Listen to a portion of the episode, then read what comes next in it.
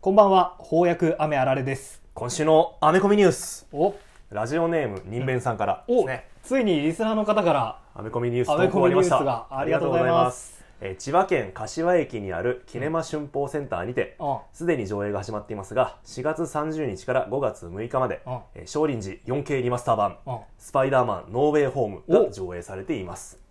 えーその他上映予定のアメコミ映画は 6, 6月4日から、うんザ・スーサイド・スカット、うんえー極悪党集結、うん6月11日からザ・バットマンが上映予定です、ええーー小さい劇場ではありますが混んではいないので人の多い映画館が気になる人見逃してしまった人にはおすすめですなるほというこど。とでどうも任兵衛さんありがとうございます残念ながらスパイダーマンはじゃあもうこの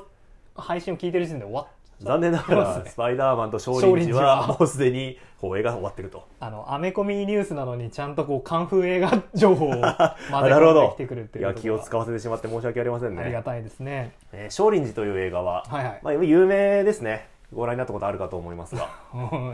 あジェットリー主演のあ、ジェットリーだよね。映画で。で、えっと確か隋朝隋の末の時代ですね、はあはあはあはあにあの、まあ、唐の将軍と協力して、はあ少林寺の愉快な仲間たちとジェットリーが隋を滅亡させるとえ、隋って、あの、小野の妹子が言ったことで有名な、そうそうそうあの隋、隋遣隋使の隋。遣へ隋使の隋え。をもう李世民将軍と協力してうんやっつけるという超歴史大スペクタクルへという名のカンフー映画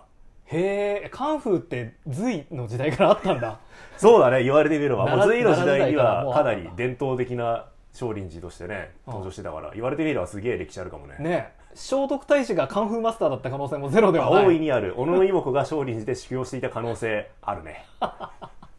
夢が広がるな 4K リマスターってんどうなんですか、あ 4K ね名前はよく聞くよねそうね。でリマスターもよく聞くわよくで 4K リマスターあんま私見たことないかないいや俺もわかかんないななんか古い映画のリマスター版っうんてうんうん見たことは何回かあ見るるん見るだけど、それが 4K だったかどうかあんま自信ないなうんっていうことはもしかしたら 4K リマスターというのは、うんそんなに差がないいやわからんななんかやっぱさすごい音 iMAX とかさ、そういうのとかをやってもさあああーあの針の音もこんな風に聞こえますみたいなやつあるよねるけどさなんかこうなんつうのすごいんだなっていう気持ちで聞くからすごいのかなああとか思っちゃったりあるやっぱ情報を聞いてるっていうパターンあるよねあ そうそうそうそこれが IMAX ドルビーシネマズだからって言われると、あすげえってなるけど、目隠しされて連れてかれて、う冒頭のねうん神うさぎロペとか全部飛ばした状態で、いきなりオープニングから始まったら分からん可能性もあるんねまあいい やあのでもバットマンザ・バットマン、はいあーすごい綺麗な映像で見たりするのはちょっと楽しそうそうだね「スーサイドスクワット」もねやっぱシネマ向けの映画ですよねああ映画館で見たら楽しい映あ画ー楽しいかもしれないですね、うんうんうんということで柏か柏です柏かまあ、うんいいとこですね用事はないんだよなヒーローショーないですか柏で柏いやあるよあるあの「アリオ柏」っていうのを時たまヒーローショーやってたような気がするな、えまあいい や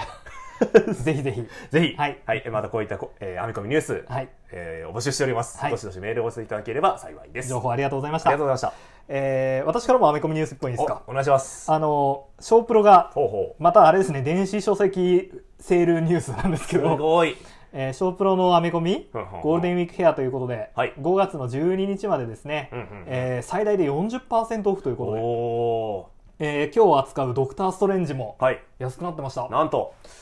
おすすめです。おすすめですスパイダーマンもうんうんうんおすすめです。 はいあと我々のあラジオで扱ったやつで言うと、まあ、モービウスとかですかね、はいはいはいはいえーも安くなってるようなので、うんうんうんまあ、これを機に買ってみていただいてもいいんじゃないでしょいういんじゃか。ないでしょうかこれはまあ今でもね、えー、この放送を聞いた後で買ってもはい安く買える、間間にに合合ううはい、情報でございます。 はいということで、ということで、えー本日のテーマはですね、はいえードクター・ストレンジ、うんうん、えー MCU の新新作映画ですね、配信ですねえーマルチバース・オブ・マッドネスがはい公開されましたので、はいまあ、ちょっとそちらのうんうんうん感想をお話ししつつ、はいはいえー、とドクター・ストレンジ・ゴッド・オブ・マジックっていうですね、うんうんうん 1, 1月に、えー翻訳が出た、うん、あそっかあれこの新しい作品なんですねそうですねドクター・ストレンジ翻訳の中では一番新しい作品かなとおお思いますんで、はいこちらを紹介していきたいと思います。うんうんうんえー、とネネタバレ気にせず話していきますんで、えーこれから映画見るよっていう人とか、えーこれから、えー、編み込み読もうかなと思ってる人は、そうね映画見てこれからじゃあ「ドクター・セージ」読んでみようかななんて人もね、うんいるでしょうからはい、そういう方はまた読んでから聞いていただければと思います。セール対象かなセール対ゴッドマジック象も、セール対象。はいあペのージで買いますめちゃくちゃ面白いんで、うんうん本当におすすめです。はい映画どうでしたかいやー変な映画でしたよね変な映画でしたか ねなんかこうなんかこう形容しがたいというかジャンルがなんだって言いにくいよねうん。一応ヒーロー映画っていう風になって売り出されてるけどあー実は内容的にはそのすごくこうホラー的な、まあ、あーサイコホラーみたいなところもあるしあ一方でこの怪獣映画的なあ、ああ、導入だったりもするしああるいはもちろんアクション映画でもあるしあ、ああるいはなんだろうなその、まあ、世界が崩壊していく映像とかも、あ、うん。なんかすごくこの逆に芸術映画みたいなさ屋敷の中に波が海があるみた いなああいうアート寄りの映画あるなって思いながら アート寄りの映画ってああいう感じなんだ。私の勝手なイメージですけど、へーなんかこう色彩が薄いモノトーンで建物の中でう海があるみたいなそんな映画本当にあるか私のイメージするアーティスティック映ああ画なるほどね。 アーティスティック映画。なるほど。あのまあやっぱり今回監督が、うんうんサムライミ監督だったっていうことで、はいはいはいサムライミ監督といえば、まあ、スパイダスパイダーーママンの監督だけど、最初のスパイダーマンの人ですよねそうそうそうそうだけど、うんうんうんへあの「資料の腹渡」っていうさ、えあなんかインディーズの、うんうんうんなんて言えばいいかなゾンビ映画とはちょっと違うんだけどほうほうほうあのまあちょっとゾンビ映画っぽい絵作りの映画で、へえあのスプラッタとか、はあはあはあゴアとかが結構あるはあはあはあはあはあ映画で、ほうほうほなんかそういうあと「スペル」っていうこれはインディーじゃなくて結構メジャーな映画だけど、あの銀行員がうほうほおばあちゃんから、うはいはいあの融資をなんかこう申し込まれたんだけど、うんうんうんあのローンの滞納があるかなんかで断ったのはいはいはい受けられませんって、そしたら逆恨みされ て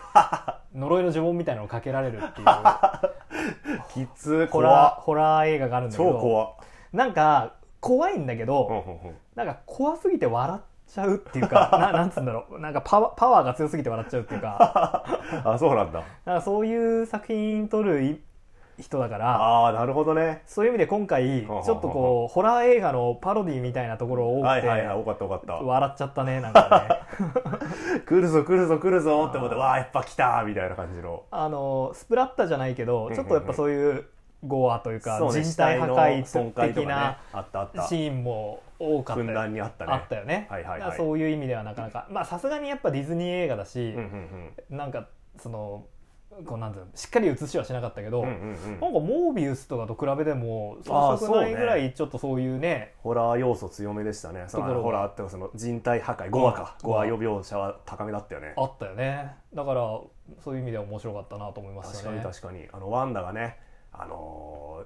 ワンダの攻撃によって死体が焼けてしまうとかねうんうんうんその焼けた死体の姿をちゃんと映しててあああそう丸焦げのや死体こういうのありなんだありっなんだと思ったてよね思ったねさすがに切断されるところとかは画面外はいはいはいでしたけどね、あの、まあ、まず、えータコみたいなうんうんやつ、はいあれシュマゴラスだと思ったらさ、うんうんガルガントスっていうキャラクターらしいですねシュマゴラスってあれだよねあの、うんマーベル VS カプコンに出てきたあそうそう格ゲーに出てきたタコみたいなやつだよね、うあれじゃないんだん、あれじゃないらしいですよ、ええガルガントスってまた別のキャラクターなんだってさ、ままあ置いといてまあでもあいあれを倒した時もさ目玉にさあ そうね街灯さして街灯さして気持ちよく抜けてたね目玉がなんかおお って思うなんか様子がおかしいぞってああの辺りからなんとなく薄々気づいてたんだけどあはははははやっぱあの地下道でさ、はいはいはいワンダが追っかけてくる追っしかけてくる決まってましたねあお前ら走ってるんだっていうのはちょっとありましたしね 走って逃げるし走って追うんだっていうのとあとあの怪我しちゃってるからこうちょっと足を引きずるような感じはいではいはいは歩いいてくるあたりうんうんうもんホラー感ああありましたしそれでこっちが弱い状態であっちが明らかに強いうんで追われるこれホラーですよねあの確かにワンダ血まみれだし、うんうんうんあ確かにうんなんかロボと戦ってるのにめっちゃ血まみれだったよねなってたしそれにこうなんつうんだもうとにかく絵作りですよね、うんうんうんあの地下道を走って逃げるっていうのはもうゾンビ映画だも んね完璧ああなるほどなるほどでさ防火扉みたいなやつをさぶっ壊しながら来たのにさ、はいはいはいはい最後さこう防火扉がさ全然うんともすんとも言わなくなっておうおうお来るか来る か来るかって来たら後ろから来るっていうさうんたまらんかったよなうなんかモービウスもちょっとそういうさホラーっぽい演出あったじゃん病院の廊下ああ、勝手に電気がつく廊下。あったね。あれも追われるシーンだったね。う建物の中を。思うんだけど、うんうんあの映画を本気で作りたいって思ってる人は、はいやっぱホラーを撮るんです よはあ、なるほど。これは私の持論なんですけど、ほんほんほんほん多分ゾンビ映画とかって予算がそんなになくても撮れるんだ、はいはいはいはい。ところがあるなんかなかその話は聞いたことあるね。ね、だから映画を撮ろうと思った人は、うんうんまずその辺に手を出すからやっぱ原体験としてはいはいはい。こんだけこうねソニーとかディズニーとかはいはい大資本で映画作るんだけど、福祉本があっても、やっぱその原原体点験から。ああ、な出るほしどちゃうんねじ。ゃないかな確かミュージシャンのすべてはデビューアルバムに入ってるとかよく言うけど、そういう、そういうことか。うんなるほどね。やっぱホラーの原体験が描かれる。うん、はあ侍に節満喫生きる映画だったということなんですね。ねあのドクター・ストレンジがね、うんうん最後にやっぱゾンビになるじゃないですか今回の 話あったね、ゾンビストレンジ。あの辺りもね、ああ、ちゃんと原点回帰していってたんだ。うん、いやこういうのがやりたかったのかって確かに最初ホラーだったのになんかだんだんだんだんそのなんかよくわかんないジャンルになってきますよね、うんそのドクター・ストレンジがゾンビになったりとかもさなんかさあのホラーホラーホラーっていうのもねやっぱ定義づけ難しいと思うんだけど、うんうんうんもう飛び越えて面白くなってきちゃってるじゃん、はいはいはいはい、ああいう感じなるほどよかったですね確かにいわゆるこれまでの MCU 映画とは全然雰囲気が違っていうて、いんやうん面白かったですよねう、ん MCU の懐の深さを感じましたね、うん、うんうん結局その MCU っていうか、まあ、マーベルのキャラクターを使って、はいはいまあ、一定のその整合性世界観の中の整合性を守れば、あとはどんな映画作ってもいいんだなと思ってすごいよね、うんこれあれだよね昔の日活ロマンポルノシステムだ よね知らない 何その日活ロマンポルノシステム何えなんかある程度のその濡れ場のシーンさえあれば、うんあと何やってもいいっていう くくりで作られた一け一連の作品群があるんですよ日本映画でああーはいはいはいこれはもう昔の、まあ、有名な監督とかがああそこからいっぱい出身の人がいてああまさにゾンビ映画シスと似てるかもねなるほどなるほどその濡れ場の審査あれば、まあ、予算とかが予算と通るからそうそうそう結構監督がやりたい放題できたジャあンルでそこから有名な監督有名な映画とかもたくさん作られてるってあおいうおーなるほど、 MC は日活ロマンポルノになりつつあるとういんうことですかなねるほどね 巨大資本を巨大資本を自由自在に操れるとヒーローってよくわかんないけど、うんうんこういう映画を撮りたいんだと思ったらとりあえず MCU MCU をを目目指指ししててはいけない だって次あるのなんだっけラブサンダーでしょうんう MCU んすごいよねこの振れ 幅すご MCU も宣伝の仕方からしてもう明らかに悪ふざけというかさもうギャグ寄りで宣伝も作ってるじゃんだあからこれすごいよねやっぱディズニーの力強さというかさ、あ、うん、いすごいよなその一番統括してるケビン・ファイギーなのかな、うんうんなんかこう統括してるチームがあるわけじゃん、はいはいはいはいききっっとね全うん部管理してる人たちが、ねえ何考えてんだろうね落としどころとかも決まってどの程度こうすなんだこう手綱握ってんだろうねねえサムライミをに撮ってもらいたいって思った人はうん結構偉い人の中にきっといるよね、そうだねう、んでサムライミにやらせるからにはもうサムライミを武士をね武士を、高みに侍耳をねうん、サムライミを存分に出してもらおう出としてもらおうとそしたらホラーかなうんまあまあそこは確かに会議で出そうではあるよね、ういやその結果これになるのもすごかったですけどん面ね、白かったけどね面白かったですねもちろんうん、あのえっとわ思ったよりワンダービジョンの続きでしたね、あそうだね本当に、ワンダービジョン見てないとうん、ピンときづらいところもあるかなあるよねきっと、あのあそうなんだねこれさもうさ知っちゃってるからさ、うんうんうんワンダービジョンを知らない人があれ見てどういう感想になるかっていうのはああ我々二人の間じゃ成立しないんだよなもうね成立しないよねう、んまあ、でもその息子がやっぱ奪われたって感覚になるのも、うんやっぱワンダービジョン見てるから、う確かになってこう共感できる余地あるよねまあでも最初のシーンのその夢落ちのシーンを入れたことで、うんうんまあ未見の方もああそうだね大体はいはいはいわかるかなっていう確かにところはあったけどこれからだからどんどんどんどんそうやってねドラマも関わって来るようになるくとるようになるのかなまあそうだよ、ホークアイも、ね、女の子のホークアイも出てきたことだし、うんアメリカ・チャベスも出てきたことだし、うんうんこの2人が今度チームアップしますってなったら、うんやっぱドラマ見てないと、ね新しい弓使いが急に出てきた。え、まあ、別にいいけどね新しい弓使い急に出てきて も今回もアメリカ・チャベスは本当急に出てきましたもんねあれ、よかったよ。あれぐらい脈絡なく出てきても全然許されるよね。うんうんだから我々コミックス読んでるからそう思うのかな。びっくりしたのかな、わかんやっぱないそうもうわかんないな全然アメコミ知らない人があれを見てこれからアメコミをもうこれからアメコミ MC 見たいっていう人がこれから始めるってパターンもねああるるかはもずしだれよない、ねどう思ったどうなかんねだろう教えてほしいけどこのラジオ聞いてる人は絶対にそんなことはないから 無理だそうだねねやっぱこうやって社会の断絶が生まれていくのかもしれないね誰か誘えばいいのかなその全然全然興味ない人友達とかを行こうぜっつって、出すからっつってあこうやって普及活動をすることで、う確かにねそれを繰り返していくうちに周りからえあのコミックスのことを知らない人が一人もいなくなる かもしれないアメコミの知らない人が一人もいなくなっちゃマルチ商法システムですねうねいやーアメリカ・チャベスさはいそのコミックスでは結構強強キャラうんうんうんだったじゃないですかウエストコはいはーいはいストアベンジャーズでも、まあ、スーパーパワー持ちって少ないのに彼女空はねも飛べるし、うんあのパ純粋なパワーですよね、うんその暴力っていう意味でも非常にそう高い能力を発高揮すいる能力をっていう発揮するってキャラクターだったから、うんうん今回のアメリカ・チャペス能力が制御できてないはいはいはい飛ばなかったし、飛ばなかったうん、だからよかなり守られるポジションの女のあ子そうでしたそうねそうそうそうそう今時逆に珍しいなってちょっと思ったああなるほどね、うんうん確かにねこうまあなんとなく流れ的には強い女性が来そうなんだけどね、まあ成長するキャラクターでしたねそうだね若者らしく、ラストはもう気持ちよくうん、パンチかましてくれましたねパンチかましてくれましたねやっぱこう殴って星型に穴が開くっていう能力者じゃないですかうんうんもうどうしてもこうギャグっぽくなるかなと思ったんですけど、はいはいはいはいもう完全にかっこよくね星ね星型に穴が開くうんわかっこいいね異次元のゲートだしねうんめっちゃ重要キャラでしたね重要キャラでしたね今回の映画はマルチバースをこう渡り歩くことのできる、うんうんうんえー重要人物はいアメリカ・チャペスを狙って、えーワンダが、えー襲いかかってくると、そこでドクター・ストレンジジが、まあ、アメリカ・チャベスを連れて、うんまあマルチバースを巡る旅に出旅るとに出ると、いったお話ですかね、はいい、やマルチバース良かったねよかったですねうん、えっと、まずこう平行宇宙に移動する、ああその星型パンチもすごく良かったし、ああその移動シーンのこの映像体験も良かったね。はああやっぱちょっとさえっとファットイフいはい。デでィ、ズニープラスのアニメの。うんうんうんインフィニットストーンを全部集めたはいはい。完全体となったウルトロンがさ、うんうんうんウォッチャーと戦うシーンでさああ次元の壁を越えながらって次々破壊しながらってシーンあったね。あれと少し似たようなああ、確かに確かに。演出になってましたね意図したのかまあああいう表現になるのかわかんないですけどいろんな世界を、まあ、旅ししながらこう移動していくってシーンあったね、壁を破りながら、はいねはいはい。えーじいろんなシーンよかったね。きっとコミックスめっちゃ詳しい人なら、あああれはあれだよって多分わかるんだろうね。ああそうかもねななんんかか多分元ネタありそうなね。はいはい、はい、話も世多か界ったよねも、うん、そうですねすごい荒廃した世界もあればなんかめちゃくちゃ発展した世界もあれば、うんあれはこうペンキの世界ああ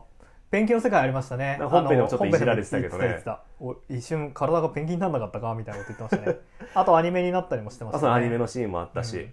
なんか地獄みたいなシーンに行ってみたりとかね、はいはいはいはいあこれなんかこれ今後のね展開で出てくる世界なのかなとかちょっと思ったりああなるもほどしたななるほど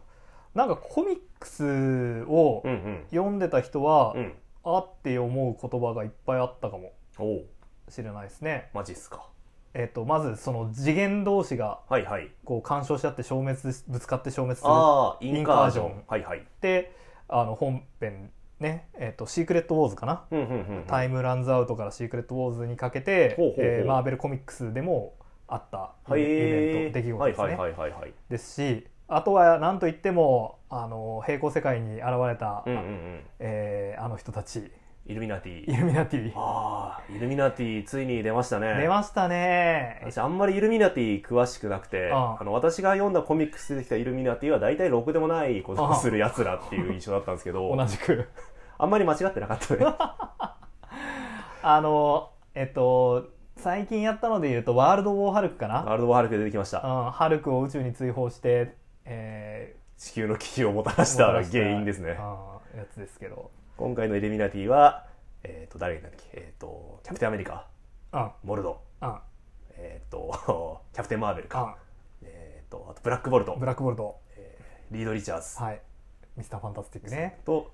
エグゼリア教授、はいだよねあのブラックボルトもさ、うんうんマーベルのドラマ版のほうほキうャストそのままだったみたいですね、えー、ドラマ版にあったんだブラックボルイトンヒューマンズってあったんだけど、えー、 MCU じゃなくて、まあ、ほうほうマほうーベルのドラマとして作られてたんだけどああそのうだなんだからあれだよ「デアデビル」と一緒ははははははなんだけどここでまあ合流というかあー知ってる人が見たらおーっていおううことなのかにしては扱い悪かったっす ね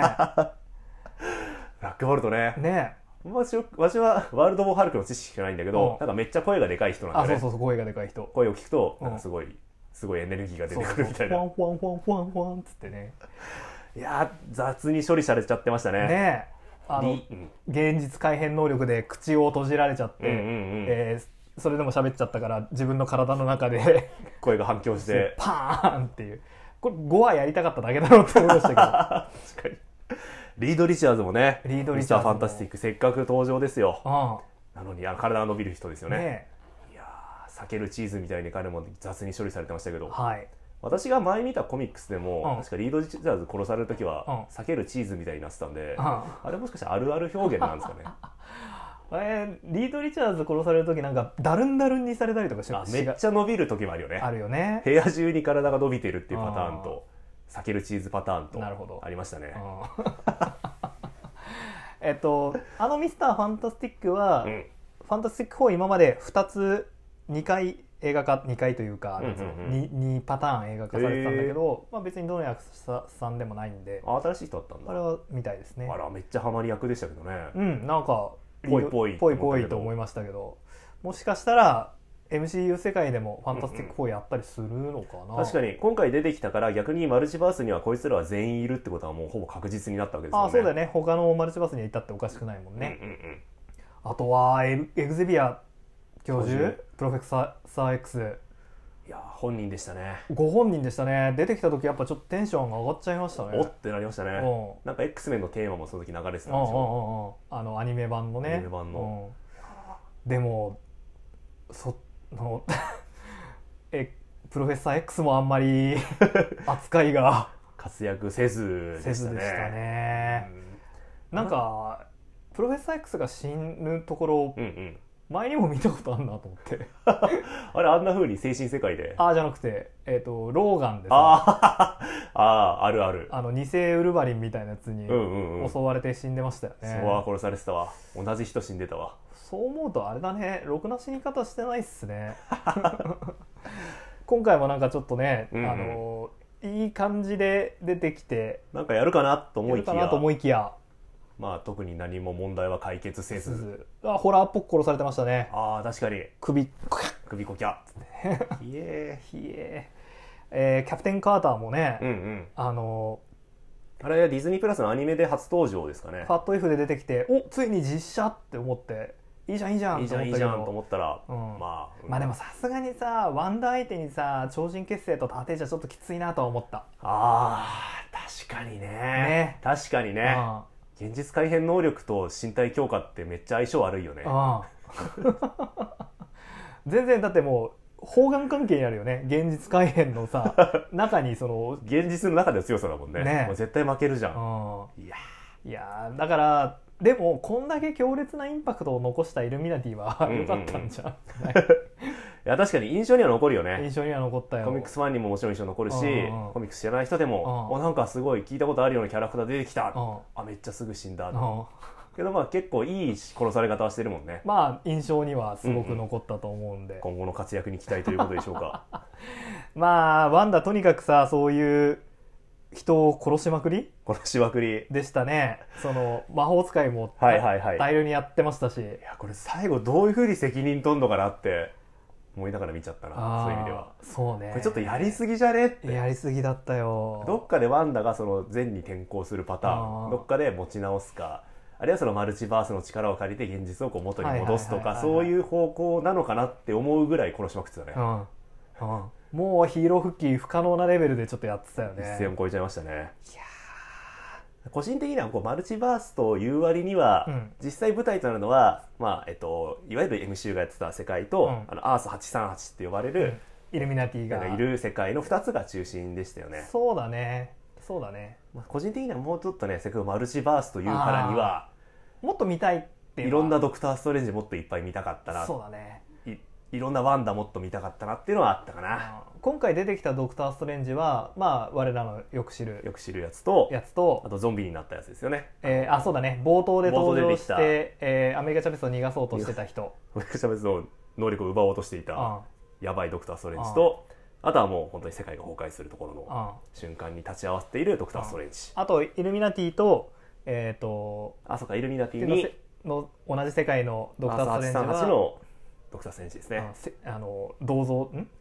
像になってゾーンましになたってね英雄として、称えられてままあ、かしたかはい掲げ上げられてるタイプはいマルチバースというからにはねもっとなペンキのドクター・ストレンジも出てきてもよかったよね ね全然活躍してほしかった わあと私普通にアニメ版のやつ出てくると思ったわあアーニメの作画のまんまはいはいはいはいはいはいはいはいそういうパターンかなと思ったんですが、まあまあ、まあ、メインはやっぱそこじゃないってことなんでしょうねそうだね平行世界の活躍というよりはそのキャラクターそれぞれのうん成長というか、うんうんうん変化を描いていくっていうのが今回うんうんのおそらく主軸なんだろうね、そうだねありえたかもしれない自分の人生っていうのを見せることでまあ自分の自分はどうするんだってって話ですいようねやつだったね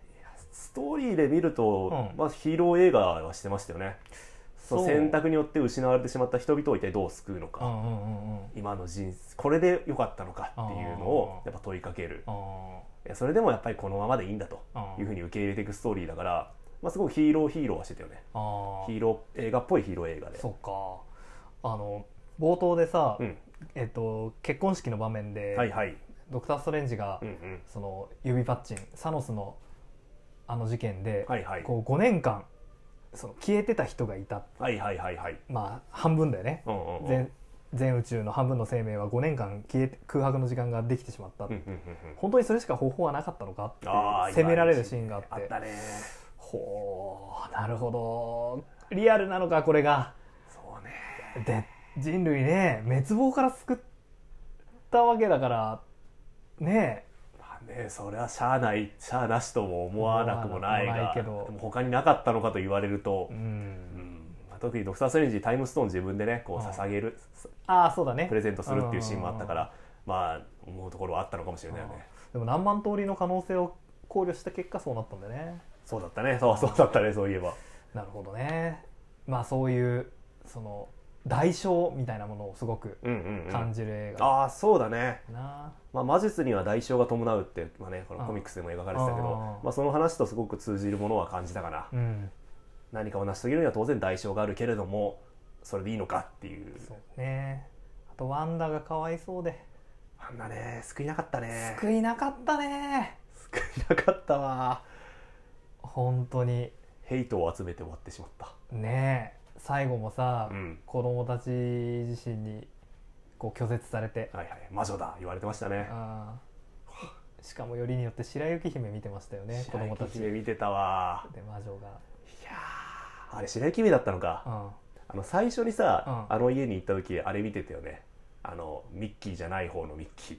オズワルドオズワルドの映画見てたあよね嘘気づかなかった最初オズワルド見ててあやっぱこのミッキーじゃない方の話なんだなってお思ってでお最後のシーンでもそのディズニー映画見てたあれ何見てたのかなと思ってたんだけどあ多れ分白雪多姫分白雪姫だと思うなるほどねえオズワルド見てたのオかズワルド見てたおおまさにマルチバースって感じだな、ねあそうかあの世界はもしかしたらオズワルドが覇権を取っているそうそうそうそうそうそあのあれだよね判権の問題でディズニーじゃなくてミッキーマウスになれなかったディズニーのかつてのう、うん、最初の人気キャラクターだよねそうそうそうオズえーラッキーラビットオズワルドはいあの詳しくはほやかつてのか我々の放送でも、第何話か忘れたけどミッキーの回があったんでそれを見ていただいて、へえああ面白いなさすがディズニ ねやっぱこういう細細かいところを見ると面白いなって思ったねーね映画全体のテーマとしては、うんまあ、冒頭そのかつての恋人からも言われたその自分でメスを握りたい人、うん全てをこう自分の手中に収めて、えー物事を進めたいっていうドクター・ストレンジが、まあ、それを、まあ、手放していくというか成長していくお話ですよね。あの、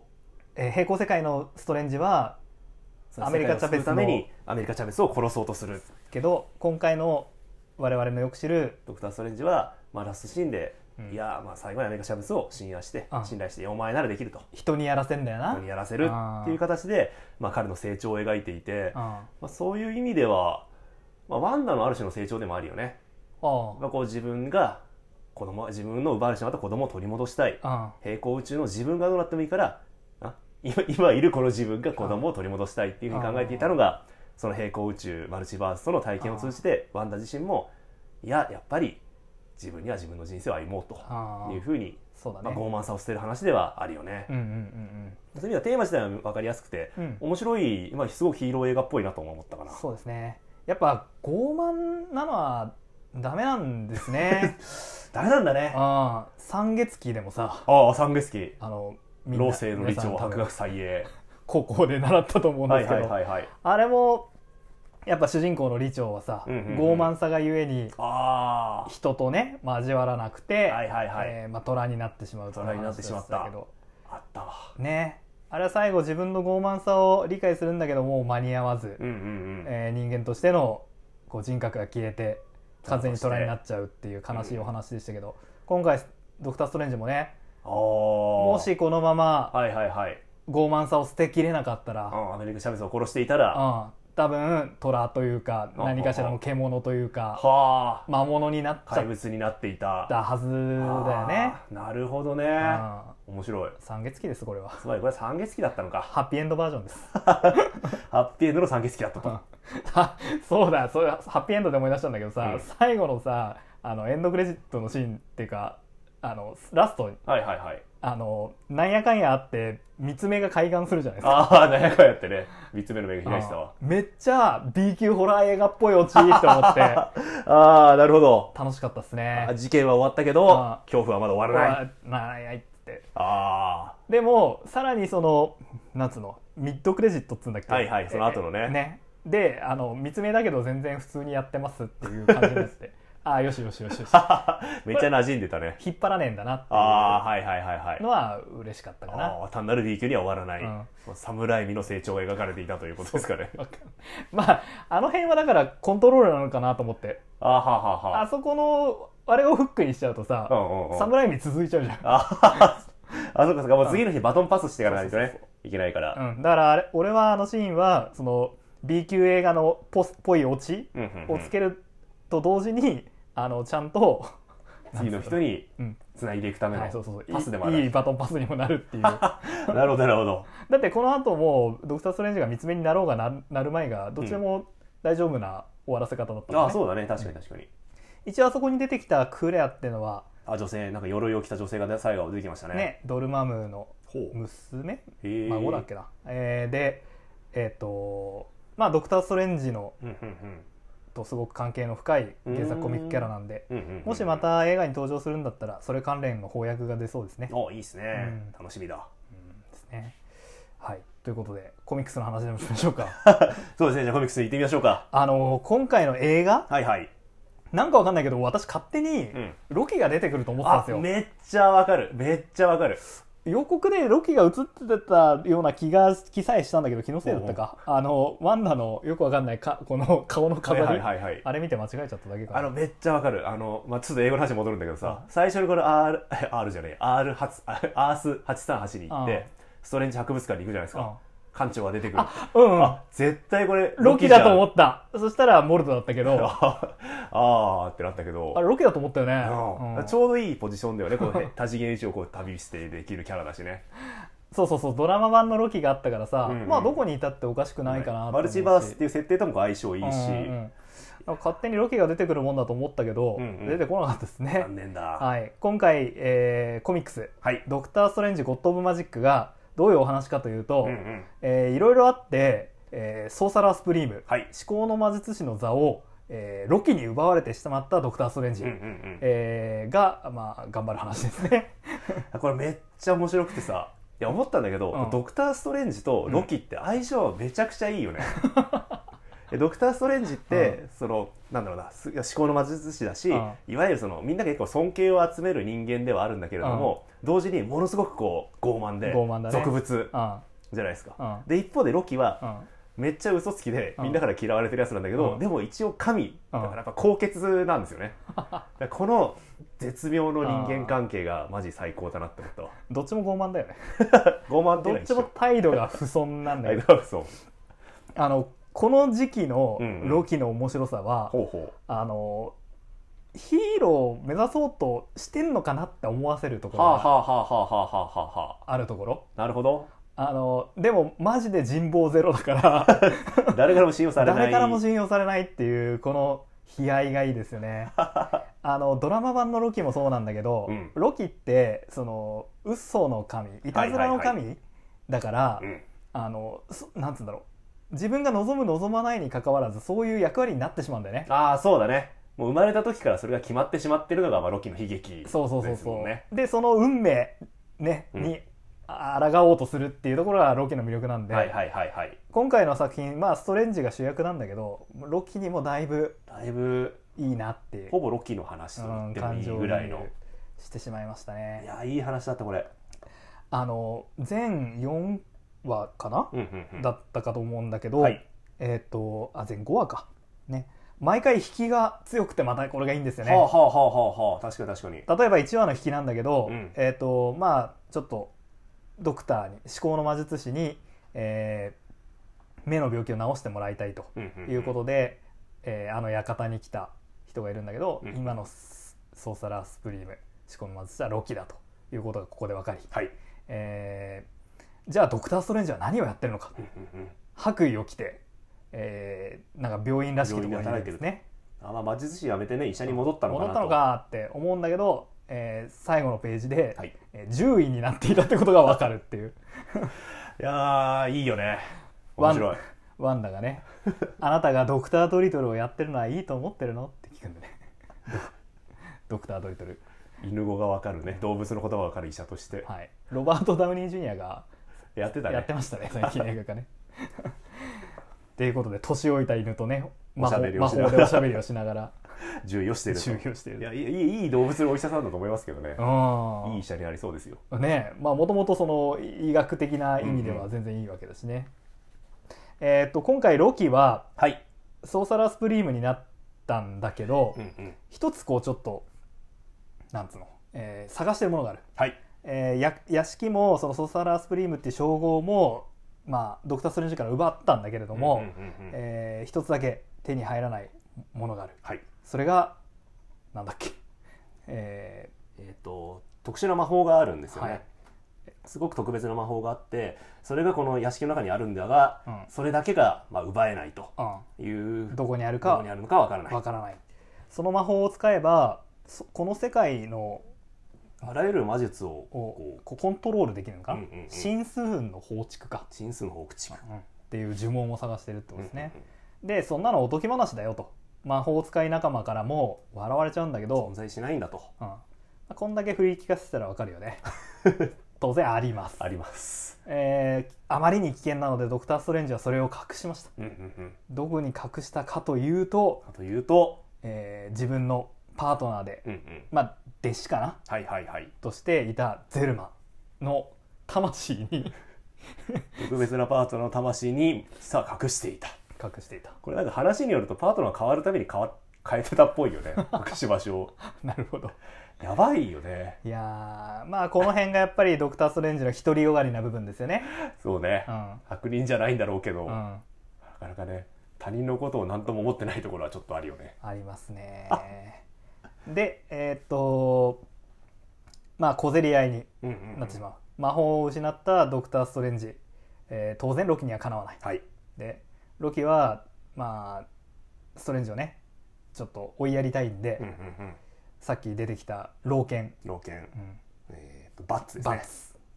を、まあ、なんつうの魔法バリアみたいなところで閉じ込めるんだけど、うんそのせいでなんと老犬が死んでしまうバッツシスうわこれマジでロキは本当にそんなつもりなくて、普通にロキもショックをちょっと受けて、うん、めちゃくちゃショック受けて謝りきれてないですからねいやまあロキもねこういうとこありますようね、んあの事件全部解決した後にもうああれは本当にすまなかったっていうから結構ロキ気にしてますねやっぱ悪いやつじゃないですよねロキもねう、んそうなんだよでも誤解されちゃうんだよなはいはいまあ確かにこれやったら嫌われるよなとは思嫌わうれしる嫌われるうんだから 似てるよねこの二人やっぱね似てる、いいコンビだと思うわ本うんだってその魂に呪文隠したのもバレてめちゃくちゃ嫌われる しそれは嫌われるよ当、それは嫌がられるわ、ドクター・ストレンジがアスガルドに生まれてたらめっちゃ苦労してたのでかもしれないですねでじゃあドクター・ストレンジはい、あのーソーサラスプリームとなったロキにねうんうんどうやって挑むのかとはいいうことで、えー出てきたのが山奥に暮らす何か、何か誰何だかですね本当にうんえーしょその正体はセントリーセントリーえーこれもワールド・オー・ハルクで出てきた、はいえーめっちゃ力が強いスーパーヒーローなんだが、はいメンタルを病んでるっていそううです人ねですよね。精神的に不安定なスーパーマンうん。やばさしか感じないまさしか感じない。怖すぎるわ。えっ、とまあ先ほども話したんだけど、うん魔法を使うには代償がやっぱりいるんですね、そうね、なんか何がしかを捧げることによって初めて魔法を使うことができるうんうんうんうんらしい。うんで、えっとドクター・ストレンジは実は、えっと今までたくさんの魔法を使ってたんだけどそれは、えーストレンジの使徒うんうん。と呼ばれるなんて言えばいいんですかストレンジの、なんでしょうかね。狂信者たちなんですか、これは。うんあのウォン原コミックスのウォンが組織したんだけど、うんうんそのドクター・ストレンジが使う魔法の代償を引き受ける集団集団。やばやば、怖カルト集団じゃん。ねえよく進んでこんなね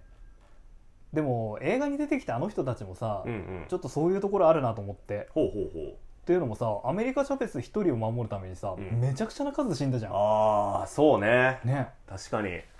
確かに確かに。あれはちゃんと納得してたんでしょうかね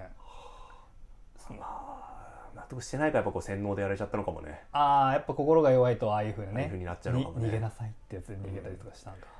いや、確かに通じるところあるよね。あるあれだって、ドクター・ストレンジと愉快な仲間たちってことだもんね。うんいや、すごいね。あの地下にはじゃあ、ストレンジの代償を受けるためだけに生まれた人間たちがいたかもしいれなたい、ね、かもしれない。怖っ怖っあの闇の書を破壊したして燃えかすになった人もさ、うんうんうん。分かっててやってたでしょ確かに。すごい使命感だよねかわりドクター・ストレンジのカリスマ性がとんでもないことなのか。 うんウォンがめちゃくちゃ スカウト上手なのかあ、ウォンの力の可能性もあるねね。あのそういえばこのコミックスではあのソーサラスプリーム、うんうんうん至高の魔術師の座をさロキに奪われてるけど、うんうん。 MCU のソーサラスプリームもドクター・ストレンジじゃないんだよね あ、そうね。ウォンだったねウォンになってたね。ウォンいいキャラだよねあれね、もう最初のデビューじゃないけど、ドクター・ストレンジの初回から出続けてるけど、うんやっぱいいキャラだよね。うんこの、なんだろうな、信頼関係というか、うんドクター・ストレンジを信じるところもいいし、うんちゃんとこうコメディリリーフそもうそう務そめうそうそうつそうつ、そう役者さんがまたいい感じでねコメディーもでき話てが重す重くなりすぎないところあるようねん。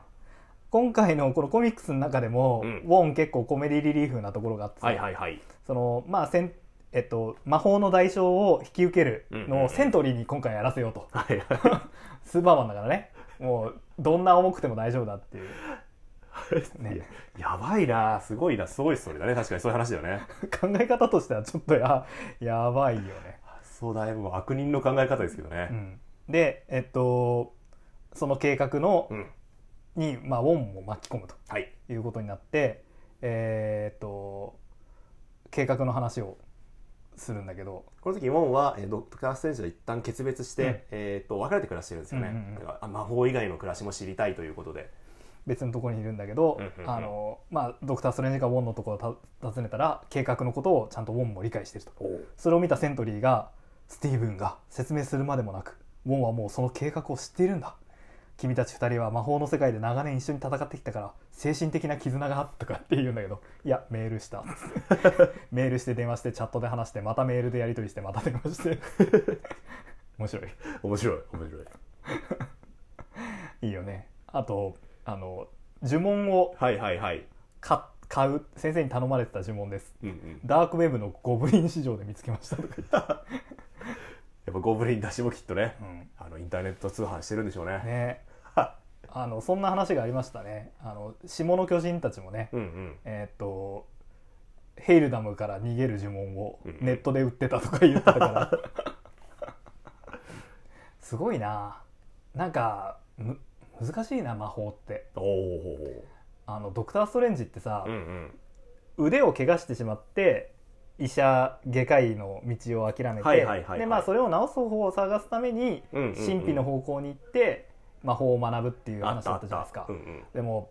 今回のさあのワンダとかのとの戦いとかを見てるとさ今更両腕の傷が治せないとかあ んのか って、ああそうねここまで来ちゃううと、んその程度のことは全然できそうな感じはするよねねでもね多分そういうことじゃないんだと思ほうほうう魔法には魔法の理屈があるんだよきっと、はあ、はあはあはあはあはあ、うんだから直 せない直せなか魔った法りには魔法のな事情があるのかな。うん、だから魔法の事情を鑑みると命を懸けて一人の少女を守ったりするってことっていうのはああ、そういうことか。別に釣り合いが取れてたりするのかもしれない自はい分の中ではいはい納はい得がいくものなのかもしれない、あーやっぱ魔法の世界のやっぱ価値観っていうものがきっとあるんだろうしね。んああ、確かにそれを我々とやかく言うのはうん良くないのかもしれないね。魔法がインターネットで売ってるのがおかしいって思うこと自体がうん魔法への無理解だよねきっとねああ、確かに。うん確かに。まあ、インターネットで売らざるを得ない魔法だったのかもしれないもんね。そうだよね だって別にコンピューターだってインターネットだって当然その理屈っていうかさうんうんうん。理論の組み立てでできてるわけじゃんはいはいはい。ね魔法がそれと混ざらないなんてことはきないっとかないよね確かに。うんまあ、そんなこんなで、そんなこんなで、うんえー特別な魔法を手に入れた、ドクター・ストレンジ、はいえーどこへ向かうかというと、はい、ロキのふるさと、うん、アスガルドへアスガルド向かうわけですね。はい、前の戦いで地球上の魔法っていうのはほとんど枯渇してしまってるので、うんうんうん、えーとまあ、アスガルドの魔法パワーをもらいましょうと。もらいましょうとで最初は話し合いに行く予定だったんだけど、ううんまくいかなかったっていうかなんかアスガルドの王がオーディーンじゃなくなってた このシーンも面白いよ ね面白い。アスガルドの政治は難 しい割と民主的なんですかね。なんかあったのかね、なこんこにも。まあ多分その宋関連のあお話の中できっとあったんだろうねあったんでしょうねということで、まあ、最終的に、えー世界中ユグドラシルあ、はい。から魔法を盗むと私も説得に行ってさ、もう最初は、まあおずあえっと、オーディンがいたら、まあ、話し合いなんとかしようと思ったんだけれども、結局オーディンじゃなかったと。うんえーこれ話し合いできねえな、うんな時に彼が何やるかっていうとあのセントリーを呼び出してアスガルドで大暴れをさせるっていう これもなかなか彼の傲慢さというか、うんやばさの垣間見えるエピソードだなとは思いますよねやっぱさこうあんまり手段を選ばないっていうかあさ選ばない目的のためには何でもやっちゃう人ですよねうん悪役では人の気持ちとかさなんかそういうのはあんまり計算しないよね警察しないよね、うんでその大騒ぎをしてる間に、うんまあ、世界中に来るとうんこれ斧持ってきてるからなんか切るつもりだったんですかね、うんかもしれないですねあのここでここのシーンなんか三つ目になってますね天津あ飯状本当態だ見つめ開いてますね、うんだからまあ天津飯あのコミックスにあるうんうんドクター・ストレンジの姿ほうなんほですうねほうああの映画版のラストもあそうそうそうなるほどね、というわけで、えーユグドラシルパワーはで魔力を身につけたストドクター・ストレンジはうんうんうんロキと戦う、ロキとドクター・ストレンジの、まあ、スーパー魔術バトルが、まあ、始まるわけなんですが、うんえここで出てくるのが、うん映画にも登場した、うんニシャンティの砂ニシャンティの砂出てきましたねね私コミックス読んでたからあの映画の砂、うん分かったわまああの砂あれじゃん別にニシャンティの砂知らなくてもねあのまあなんやかんや、魔法を使えなくさせるうん砂、砂なんだろうなとは思う けどねなんかそうやってちゃんと、コミックス要素拾ってましたうんね、あそうそうちょっと話めちゃくちゃ戻しちゃうけど、うんうんなんで今回このロキがさ、はいはいああのソーサラースプリームになれたかっていうとさあーそれもさビシャンティっていうのがはいはいはい100年に一度みたいなことをさドクターストレンジドクター・ドゥームで話してたけど、うんうんうんまあなんか数十年に1回世界中の魔魔術師を集めてこう魔法ではい魔はい法を競う、天下一舞踏会みたいなね、で勝者がソーサラースプリームになるんだけれども、うんうんうんうんこのビシャンティっていうさ神様はい、なんか三位一体の神様でねうんうん、虎と女の人とハゲ頭のお虎がいる神三月期この3体の神様ビシャンティって呼ばれてるんだけど、うんうんうんあの映画に出てきたさそのなんか敵を打ち倒すああはいはいはい善の書みたいなすごい、い本をうんビシャンティビシャンティのの書書でだしったたねよね確かに確かにああビシャンティだとかね思いましたコミックス読んでるといろいろそういう発見がやっぱ出てきますね、うんそういう意味ではやっぱこう漫画じゃなかったコミックスの要素を多めに入れたうん映画ではあったのかもね、まあ、別にねそのコミックス読んでなきゃ分かんないことなんか一個もないんだけど、まあでも元ネタあるんだなーなんていう気持ちでは見れまし確たかねに知ってると親って思うところだったね、、うんうんまあ、ニシャンティの砂で、のでえーまあ、2人とも魔力をこう無効化された無り効化すさるんれだけどて、まあ、無効化してもやっぱロキは神だから強いっていうのはちょっと面白かったですねああなるほどねでえっ、とまあ最終的に、はい、えーゼルマの体の中に隠してたうんうんうんシンスーンの放逐、はいえー世界の魔力を操れるとんでもない呪です文なんだけれども、これをロキがなんと手に入れちゃって、うんうんうんうわどんなことになるんだと思ったらなんとロキはその失われた地球の魔う力ん魔を力を再活性化させたと、魔法使いキャラ全員にその力を返してあげる、うんヒーローじゃん、うん、だから実はロキ本当になんか悪いことを考えてうんうんうん、なかったんですよね、悪事をするつもりはなかったうん、それもやっぱり、まあ、信頼がないせいでそうそうそうそこんうなこんなことになってしまったわけなんですけどね、でドクター・ストレンジがうん、すまんかったなみたいなことを謝ろうとするんでねそうねいや本当お前は謝った方がいいうんぞ、ありがとうロキ本当に私は恥ずかしいとかっていうね、 とかって言って謝る感じになってたらゼルマがはい私の呪文を取り出す時に、うんあなたの魂に触れたほうほうほ私もあなたのことが分かったうほ嘘ついてるよ ねえ何何ってその今言った競技会、うはい、えー思考の魔術になった、うん、あの競技会自体うんうん、実はロキの幻影だったっていうことが分か り結局あうん嘘だったんかい書いでまた信頼を落とすんだねただなんでそんな嘘をついてまで、うんうんうんえードクター・ストレンジをかから至高の魔術師の座を奪ったかっていうとはいこれからこのままでは絶対対応できないようなとんでもない危と機んがでやもっなていく危る機いとっぱいやってくるんだとだからドクター・ストレンジを強くするためにこうやっていろんなルールを破ってでも世界を救うっていう経験をさせるためにやったんだよ、うん、うん信じてない全く信じられないっていういやーロキかわいいそうやいいキャラしてる本当いやいい多分ねロキはどうなんだ映画でねもっと活躍してほしいなってやっぱり思うんですよねうんそうですねあー映画といえばさ、うんそのこれから先の MCU おおうどんな危機が待ってるんでしょうねあー MCU どうなるか問題うん確かにあのこのコミックスの方では、うんうんえーっと「ダムネーションこの世の地獄」とか「インフィニティ・ストーンの集結」はいはいはいファイナルホストの到来とかっていう、まあ、いろんな危機がこれから訪れるんだってうんうんうロんキは言うんだけど、えーとコミックスの今後の展開の話を多分これしてるんですよねうあんなんだけど MCU はどんなことが起こるのかなあほう一つはさほうほうあのドラマ版「ロキ」で話された未来からの征服者カはいはいはいセーフシカーンいたねーンはあるよね、うんうんあと「エターナルズ」のラストで、えっとセレスティアルズうんうんうんあの巨人たちの問題がどうやああそっかあの話残ってたねら、ね、起きそうだっていうこともああったあったりましたし。えっと、今今回回イインンカカーージジョョン,、ンがねも話もあったし、はいはいはいちょっとでけえイベント目白押しですね多いぞとああ確かに